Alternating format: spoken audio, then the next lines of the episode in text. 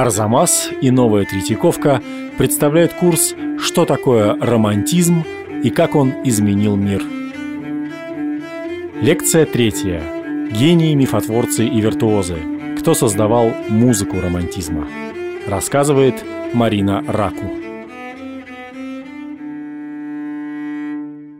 Разговор о любом историческом явлении логично начать с вопроса о его хронологии.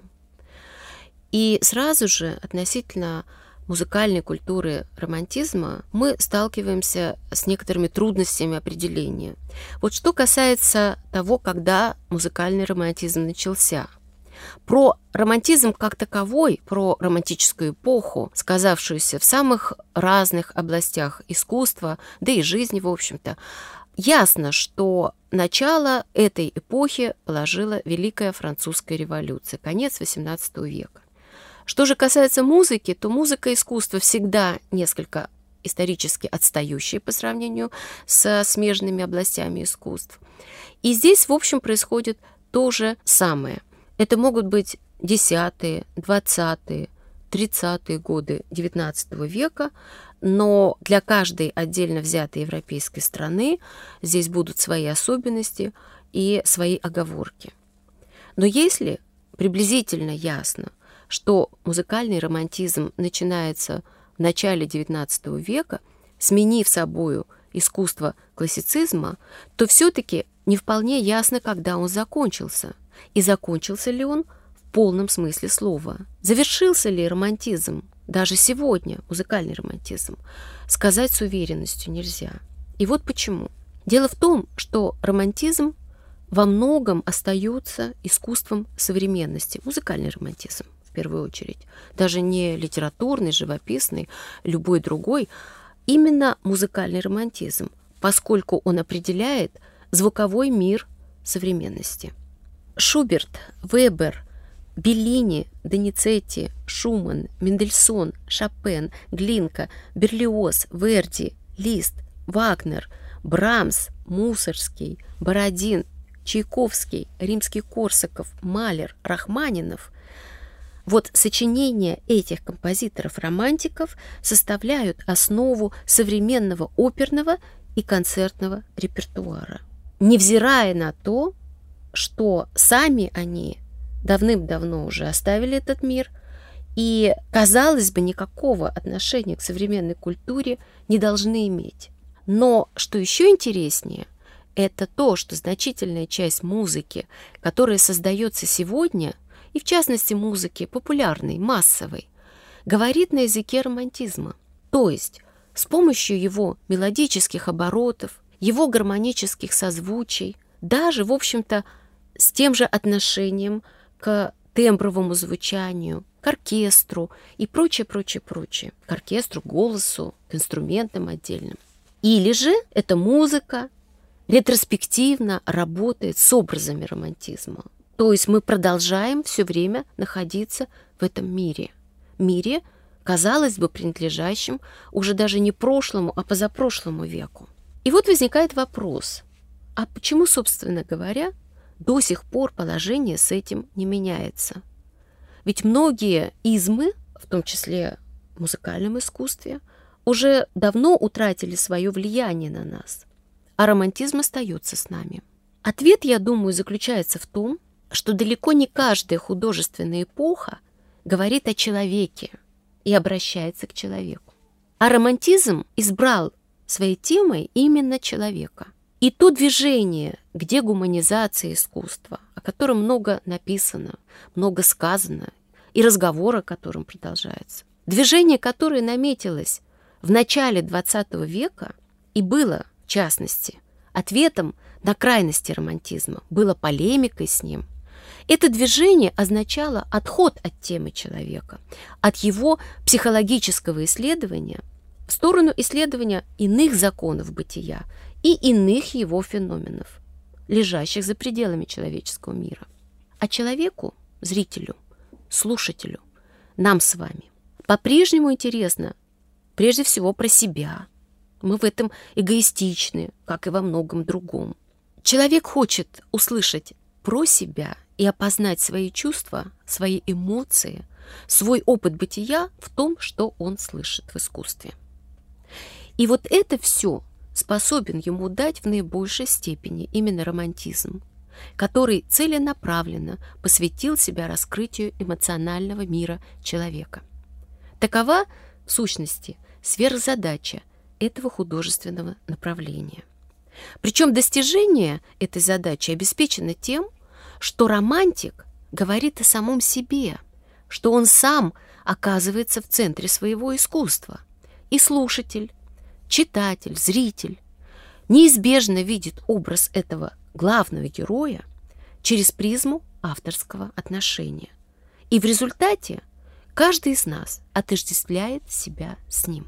Вот чем остается романтизм для нас сегодня, и вот чем остаемся мы для романтизма. Полем приложения его сюжетов, его образов, его красок и интонаций, которые отзываются нашими собственными ощущениями и воспоминаниями. Поэтому и сегодня романтизм – одно из наиболее живых и действенных явлений всей истории мирового искусства. И это утверждение в особенности справедливо для романтической музыки, которая до сих пор нас не покидает в нашей ежедневности.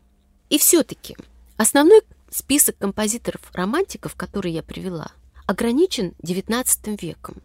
И в нем, как вы уже услышали, единственным автором, работавшим уже в XX веке, стал Сергей Васильевич Рахманинов. Рахманинов умер в разгар Второй мировой войны, и в последних его сочинениях можно усмотреть жест прощания последнего романтика. Но это все же скорее исключение. Все остальные великие романтики принадлежат XIX веку, который, возможно, закончился не по календарю, а с началом Первой мировой войны. И сам этот XIX век в музыкальном искусстве с уверенностью можно называть веком романтизма. Уже Бетховен, которого принято относить к искусству венского классицизма, но который на самом деле уже забегает вперед в новый век, в новое искусство, одновременно замыкает в 1820-х годах историю так называемой Венской классической школы, завершая триаду, образуемую в купе с ним Гайдном и Моцартом, но целым рядом черт своей личности и творчества отвечает основным характеристикам нового романтического искусства. И вот таким образом Бетховен – закрывая эпоху венского классицизма, в сущности открывает век европейского романтизма. О том, насколько определяющим является романтический вектор мироощущения для этого века, свидетельствует судьба других измов в музыкальной культуре этого времени. Практически до конца XIX века мы не обнаружим в европейском музыкальном искусстве таких хронологических зон, которые по своим свойствам – не соотносились бы с романтическим мироощущением. Таких измов, которые не были бы затронуты присутствием романтического. И поэтому можно с уверенностью сказать, что музыка претендует на то, чтобы называться главным из романтических искусств. Сам XIX век выдвинул ее на первое место как наиболее точное выражение духа романтизма. Он присвоил ей этот статус как своего рода космической субстанции, олицетворяющей наиболее прочную связь человека с мирозданием. Благодаря музыке, согласно романтическим воззрениям, судьба человека становится частью гармонии сфер. И это напрямую связано с еще одним свойством музыки романтизма, благодаря которому она приобрела столь широкую аудиторию, а вместе с ней и такое влияние – это ее центробежность. Она не направлена на саму себя, на постановку и разрешение узкотехнических, узкомузыкальных задач. Она не замыкается в себе, активно вступая в союз искусств, в диалог с ними. Более того, в этом союзе оказывается и философия, и история, и литература, которую важно упомянуть, раз уж язык не определяет ее как искусство. Романтическая музыка даже посягает на то, чтобы стать частью самой жизни, влиять на нее, менять ее, тем самым предвосхищая и формулируя будущие задачи искусства модерна. Задача жизнетворчества – это то, что роднит романтизм и с античным прошлым, и с модернистским будущим. Воплощение этой задачи напрямую связано с формированием новой человеческой личности. Ее олицетворением становится автор романтизма. Автор – сам созидающий свой образ. Точная формула Николая Гумилева «поэт должен выдумать себя» есть порождение романтизма. Автор становится главным героем романтического искусства. В результате продуктом романтического жизнетворчества является личная мифология художника. Берлиоз, Шуман, Шопен, Лист, Верди, Вагнер – каждый из них в той или иной степени создает свой образ в искусстве. И это начинается с Бетховена. Именно с ним в музыку пришло «я», Бетховен определяет переход от классицизма с его нормативностью и объективизмом высказывания к подчеркнутой субъективности и всевластию автора. Личное оказывается поводом для создания музыки, ее внутренней темой. Эта личная подоплека порой выводится на поверхность, становится программой отдельных сочинений и всего творчества. Материалом бетховенской художественной мифологии – послужила глухота композитора и история его борьбы с судьбой за право быть музыкантом. Знаменитый авторский комментарий к главной теме Пятой симфонии Бетховена, к ее эпиграфу «Так судьба стучится в дверь», определил на века основной образ бетховенской музыки и наше понимание ее скрытых сюжетов. Сейчас прозвучит начало Пятой симфонии Бетховена.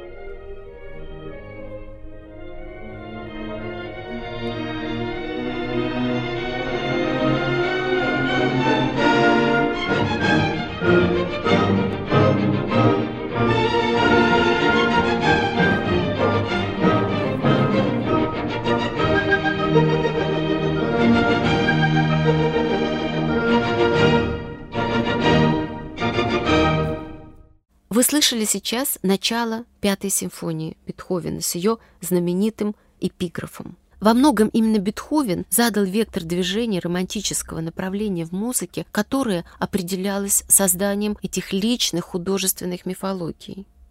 И это было настолько важным для всего романтического направления, и в частности для музыкантов, что даже чрезвычайно любимого и почитаемого Моцарта, который не дожил до эпохи романтизма, романтики задним числом, уже за пределами его жизни, наградили мифологией, которую они сами создали. Этой мифологией непонятого гения, преждевременно ушедшего и погибшего при трагических, фатальных обстоятельствах.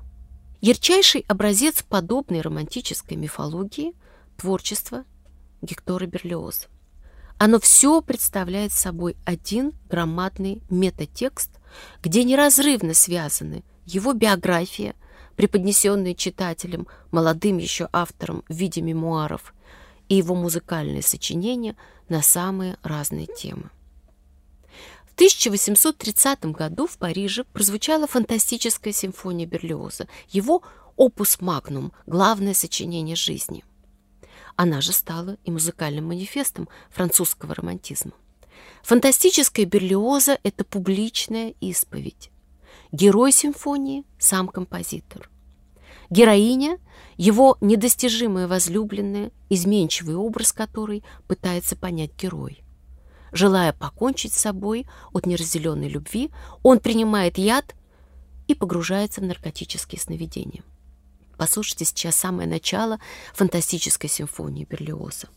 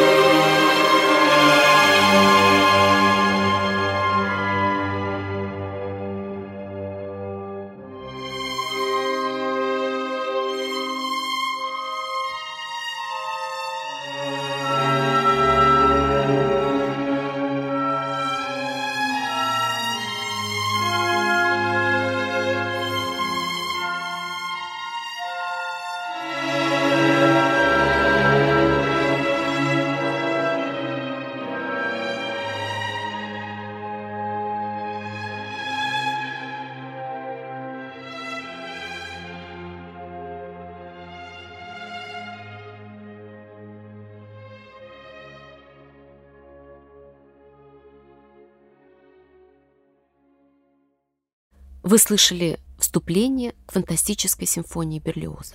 Премьера фантастической симфонии стала публичным признанием Берлиоза в любви к актрисе английской шекспировской труппы, с которой он даже не был лично знаком.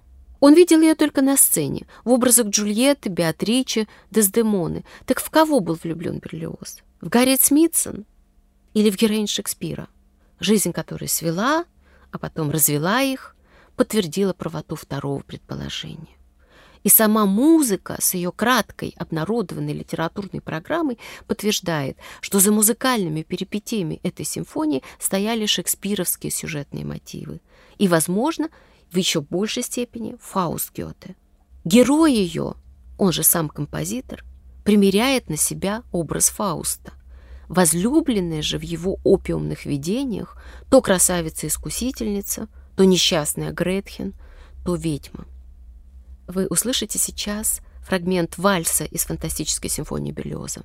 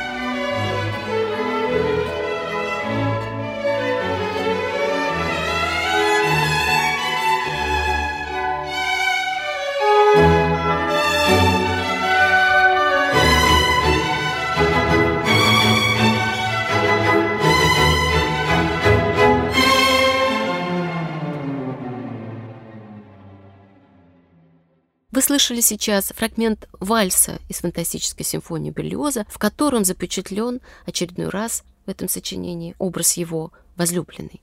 Перед нами идеальный образчик романтической музыки. В центре ее сюжетный мотив – любовь, смерть.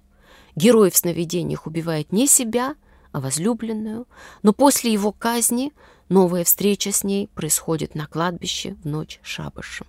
У героя нет своего музыкального мотива, но зато неуловимый образ возлюбленный наделен лейтмотивом и дефикс героя, проходящим через всю симфонию и бесконечно изменчивым.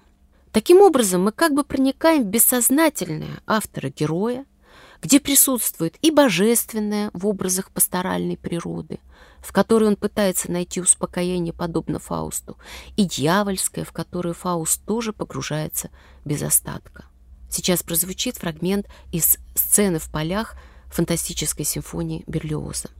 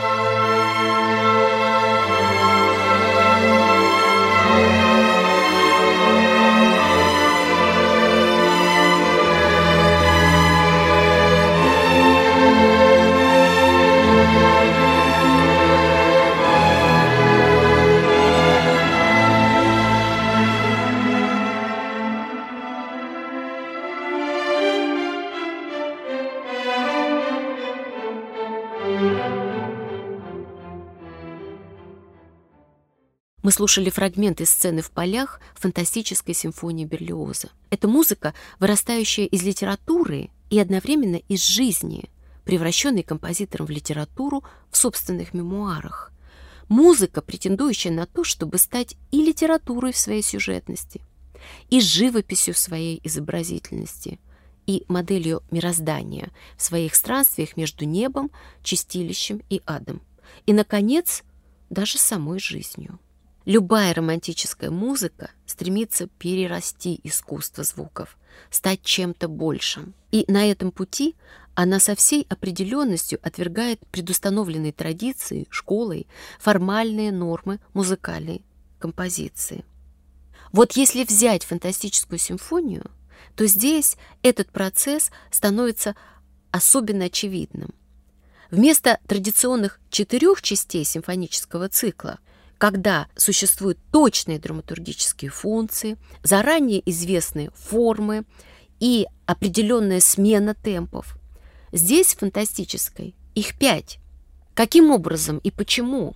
А потому, что количество и чередование этих частей определяется извне, не из внутренней логики музыкального жанра, как он сложился в истории, не из традиции, а из индивидуальной логики литературной программы, того сюжета, который, между прочим, Берлиоз сам сообщает своему слушателю. Программность влияет в данном случае даже на свойства мелодии. Образ возлюбленный, который все время меняется в сознании главного героя, все время преображается и для нас, для слушателей. Причем мотив, сложенный из одних и тех же нот и ритмов, претерпевает метаморфозу от идеально прекрасного до ужасающе безобразного и искаженного, гротескного. Это искусство предельных контрастов, диапазоном которых оно хочет отразить всю безбрежность человеческой жизни. Потому-то на горизонте романтиков, в том числе посвятивших себя музыке, всегда маячит образ шекспировского театра. Поменять классициста Рассина на «варвара» в кавычках Шекспира – то, что было предложено Стендалем в одной из его важнейших работ 1820-х годов, это тот эстетический выбор, который решительно делает романтический театр, а за ним и музыка. Поэтому так живо напоминает финал фантастической сцена Шабаша, пятая часть, о шекспировских ведьмах, как бы адресую к знаменитой фразе из Макбета «Жизнь — это история, рассказанная идиотом, полная шума и ярости, но лишенная всякого смысла». И вот давайте мы сейчас послушаем фрагмент финала фантастической симфонии «Ночь Шабаша».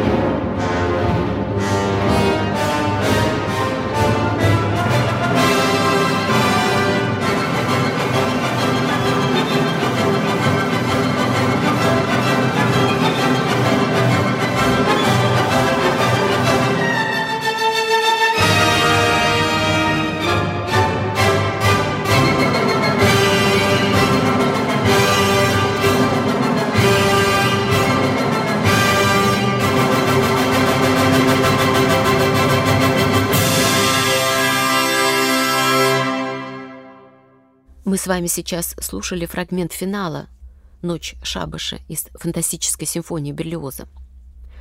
У фантастической симфонии есть подзаголовок «Жизнь артиста». Можно перевести его и как «Жизнь художника». И это тоже, как мы понимаем, программное название.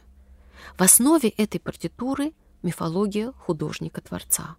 Она включает в себя миф любви, который является центром и целью мироздания, и миф искусства – который бесконечностью своей преодолевает конечность жизни и смертную природу человека. Типичнейшее для романтической музыки сочетание.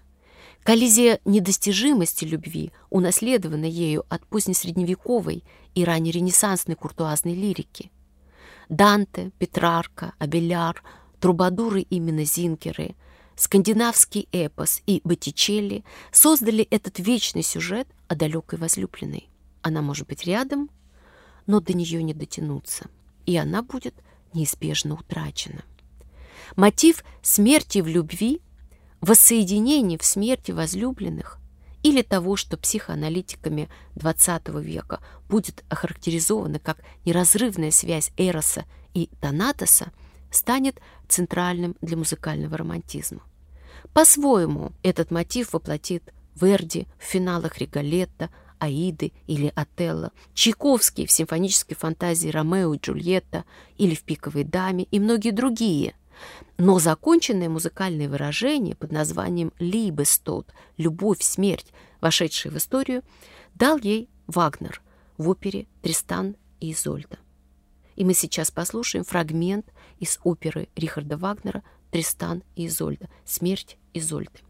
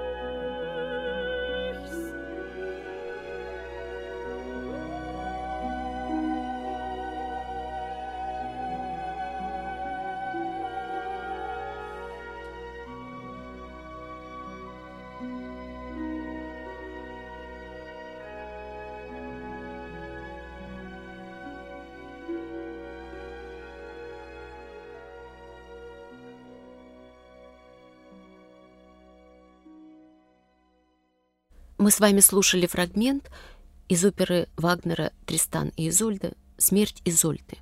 Соединение героя с романтической возлюбленной возможно лишь на небесах, но чаще всего герою путь туда заказан. Человек романтизма греховен, он мечется между божественным и дьявольским в своей изначальной природе, и это тоже роднит его с нами. Романтизм принадлежит фаустианской эпохи, если воспользоваться определением мыслителя XX века Освальда Шпенглера. Герой Гёте наиболее точно выражает внутреннюю коллизию жизни романтического героя. Фаустианскую подкладку мы обнаруживаем в самых разных сочинениях музыкального романтизма – под это определение подпадают многие персонажи немецких опер, от Вебера до Вагнера, но и без участия слова она различима в других жанрах. Музыкальный язык романтизма приобретает такую степень выразительности, что он как бы подспудно несет в себе словесное содержание, философские смыслы. Он, в конечном счете, взывает к слову. Так на роль одного из самых фаустианских сочинений музыкального романтизма выдвинулась семинорная соната Ференца Листа для фортепиано. Уже в начальных интенционных формулах, которые в ней используются, возникают мотив нисхождения в ад, мистического стука, ассоциирующегося с пробуждением нечисти, и неистового протеста метущейся, не находящей покоя души. Этот комплекс интонаций, подобно формуле, дает концентрированное выражение музыкальной Фаустианы. На одном полюсе ее образ Мефиста, неотступный спутник героя, как мы его помним по великой поэме Гёте. На другом идеальное, вечно женственное, и это тоже взято оттуда, недостижимая цель, которой всегда устремлен герой. И мы сейчас послушаем начало сонаты си минор для фортепиано Ференца Листа.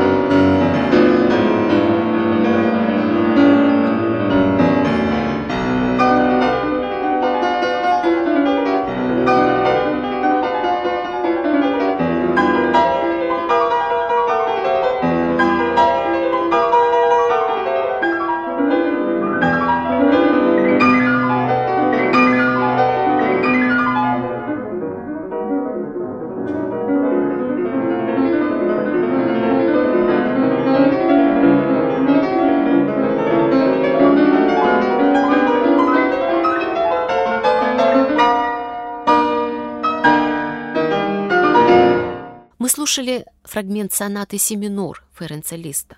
Романтическая мифология становится прочной опорой для создания совершенно оригинальных и легко опознаваемых слухом музыкальных миров.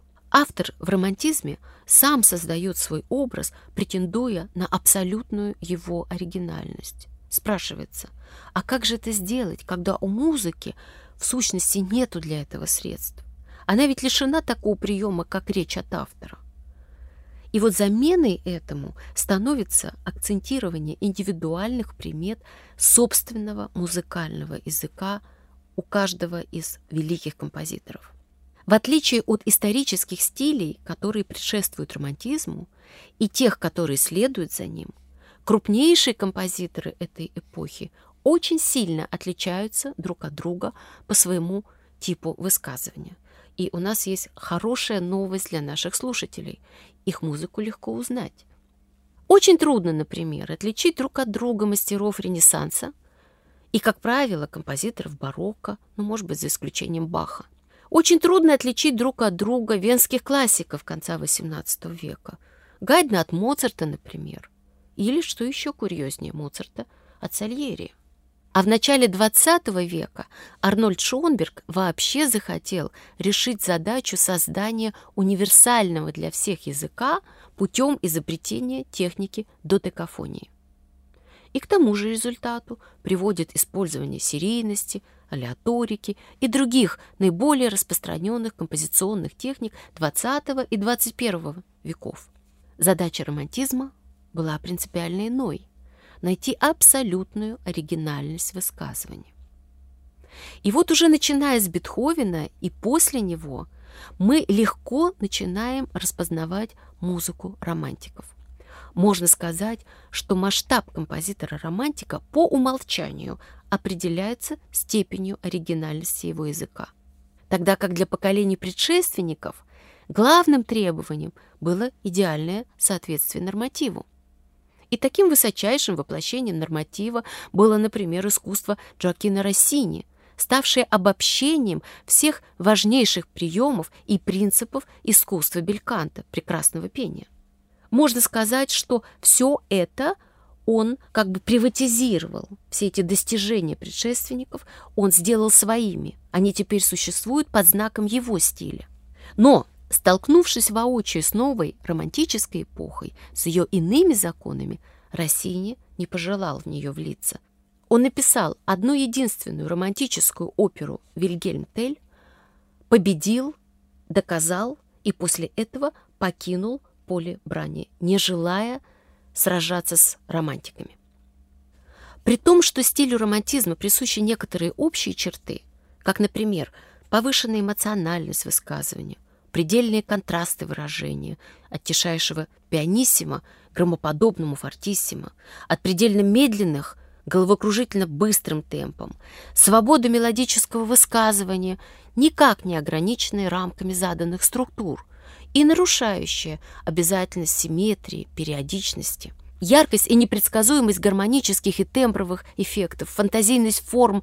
Помимо этой опознаваемости стиля эпохи, есть еще обязательная узнаваемость стиля конкретного автора, который стремился в своем искусстве любой романтик.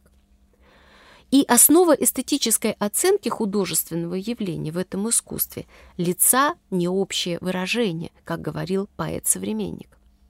И как другой великий поэт этой эпохи сказал, а оба они, и Боротынский, и Пушкин, имели прямое отношение к романтизму, художника нужно судить по законам, им самим над собою признанным. Это самовластие художника сказывается на конструктивных принципах, на форме. Ее можно ломать под себя, под индивидуальные задачи высказывания. Появляется поэмная форма. Одночасная форма, которая вбирает в себя все части цикла. Нарушается норматив количества частей в симфоническом или сонатном цикле. Но это сказывается и на технических нормах, на своего рода композиторском техзадании. Россини или Моцарт ощущали себя портными для исполнителей и в особенности для певцов. Они писали для конкретных исполнителей с учетом их особенностей, физиологических особенностей, если мы говорим о певцах. А вот Бетховен уже в ответ на то, что ему пеняют на неисполнимость скрипичной партии, говорит, плевать я хотел на вашу скрипку.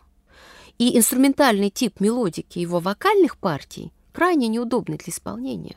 Подтверждает, что он, в общем-то, хотел плевать и на певцов с их физиологическим аппаратом и ограниченностью его возможностей.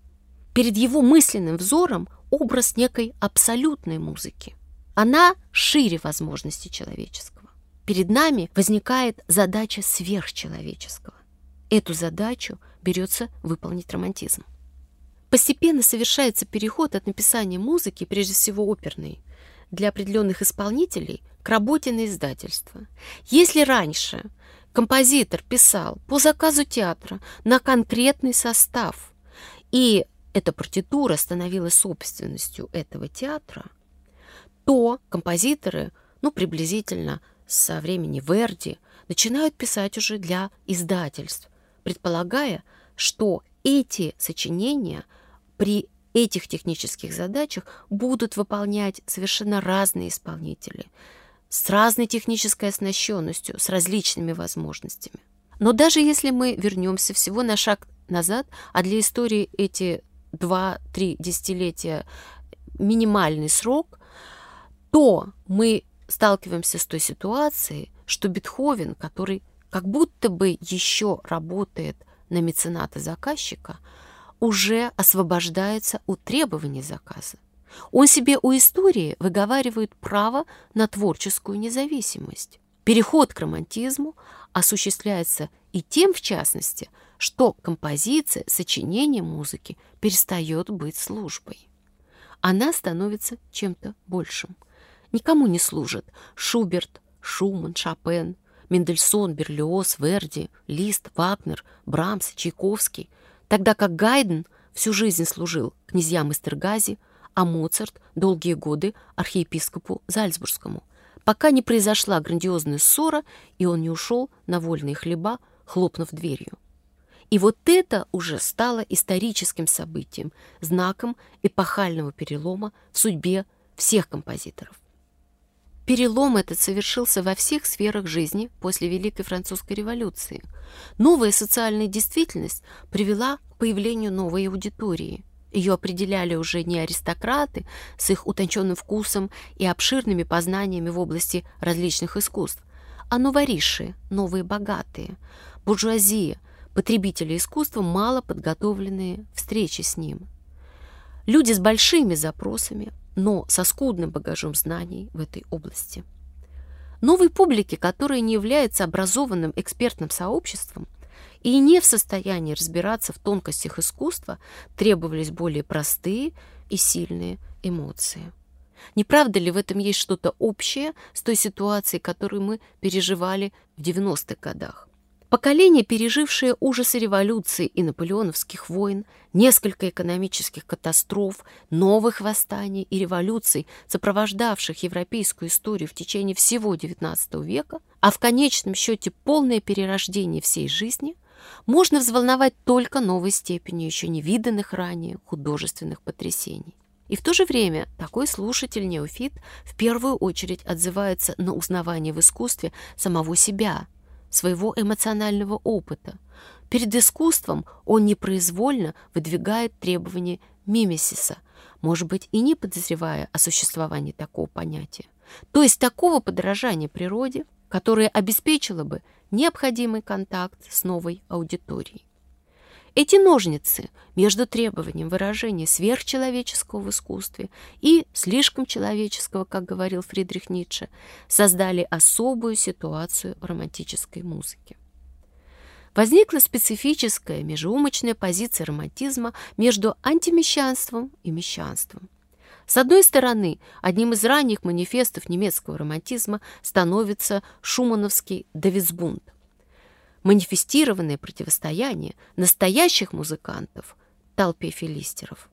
Роберт Шуман пишет об этом сообществе настоящих музыкантов в своих статьях и делает его представителей героями своих произведений. Сам же раздваивается в этих сочинениях в образах Флористана и в Себия, воплощающих контрастные стороны его натуры. Давайте послушаем сейчас фрагмент из шумановского карнавала цикла для фортепиано.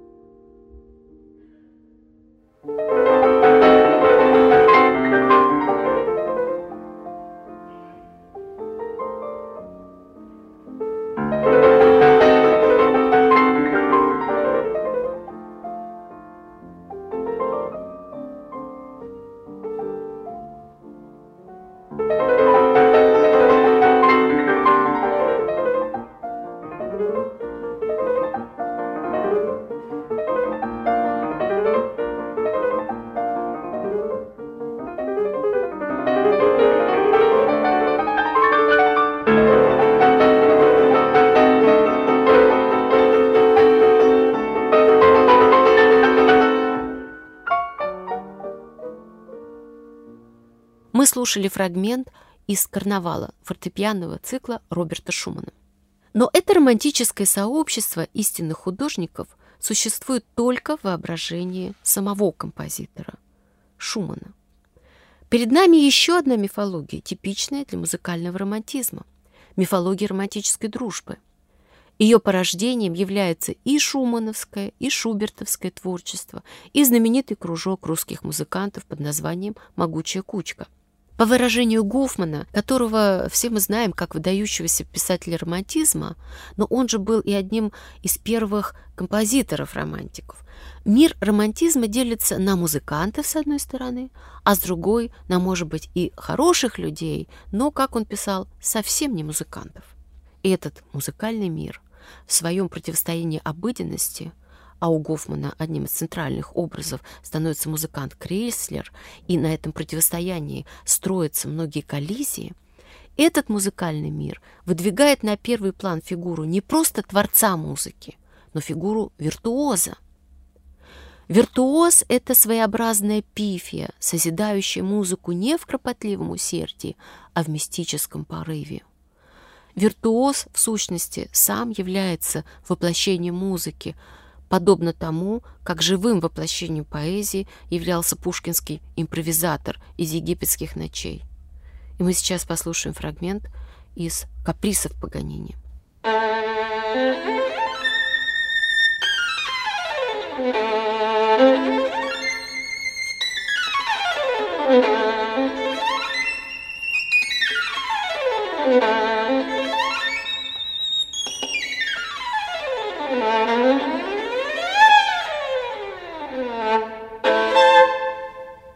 Мы слушали фрагмент каприсов Паганини. Виртуозы, конечно, существовали и раньше. И культ виртуоза начался также не в романтизме. Но именно романтизм делает из виртуоза художественного персонажа, подчиняя все черты его сценического и человеческого образа свойствам его музыки. Его также наделяют чертами типичного романтического героя, того же Фауста, чья душа становится ареной битвы Бога и сатаны. Так Паганини подозревали в продаже души дьяволу, а на роль его бессмертной возлюбленной назначали его скрипку. Это, в сущности, вполне гофмановский сюжет, порожденный новыми отношениями артиста и его публики. Впервые именно в связи с виртуозами-романтиками возникает феномен массового искусства, поскольку виртуозы выходят из аристократических салонов к новой аудитории, в новые большие залы, которые строятся в это время повсеместно. Их биографии и концерты теперь становятся ежедневным хлебом журналистов, газетной хроники и светских новостей – Парадокс этого схождения высокого и массового искусства в том, что неистовый романтизм виртуозов предъявляет сверхвозможности человека, его космическую ипостась. Но одновременно виртуоз хочет быть понятым и принятым той обывательской массой, которая себя противопоставляет на концертной эстраде или театральных подмостках. Отсюда и роль литературной программы, которой снабжается сочинение без слов, например, Отсюда же и возросшее значение поэтического текста музыки романтизма. Отсюда и выдвижение на первый план общественного интереса оперного искусства. Романтизм в лице виртуоза демонстрирует некие сверхвозможности человека. Он укрупняет масштаб феномена человека и человеческого.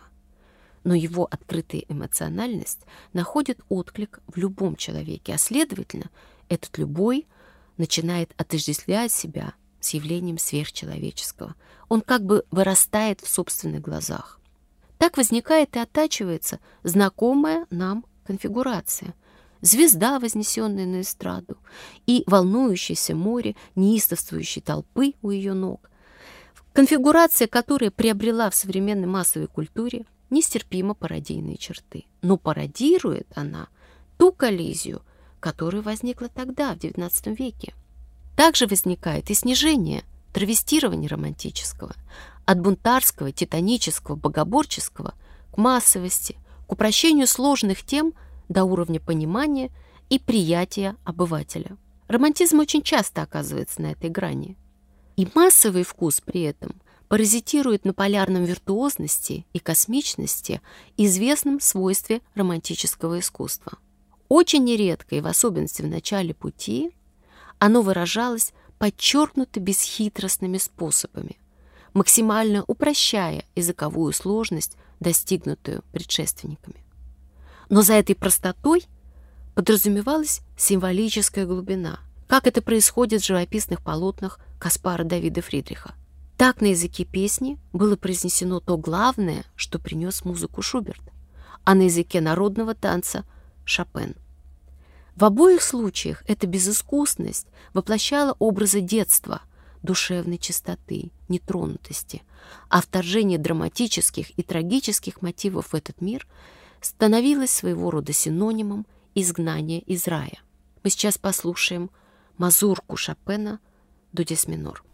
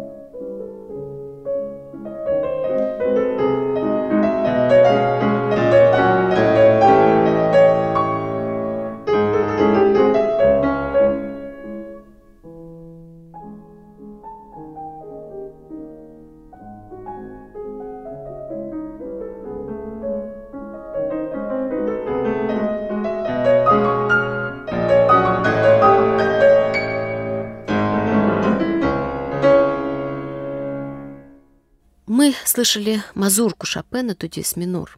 Музыка романтизма, как никакая иная, способна подарить нам целые миры наших же собственных воспоминаний, раздвигая их горизонты до общечеловеческого масштаба. Превращение глубоко личного во всеобщее стало тем делом, с которым романтическая музыка справилась с особой глубиной и силой. Необыкновенная многогранность ее художественных средств привела к тому, что мы до сих пор вчитываем в нее все новые и новые смыслы, через которые постигаем нашу собственную жизнь. Наш сегодняшний разговор о музыкальном искусстве романтизма мы закончим тем, с чего это явление начиналось – музыкой Шуберта.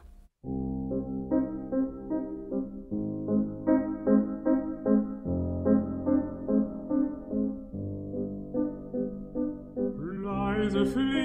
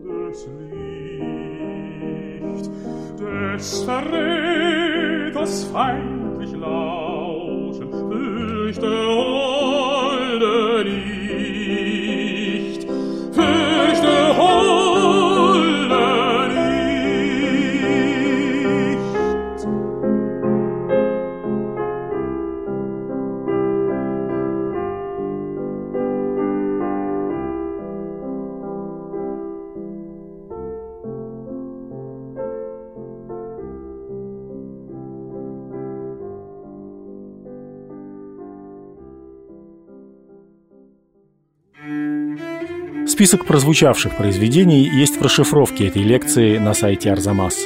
А в следующей лекции о том, что романтизм можно найти не только у Гои и Делакруа, но и на картинах Энгра, Гогена и Малевича.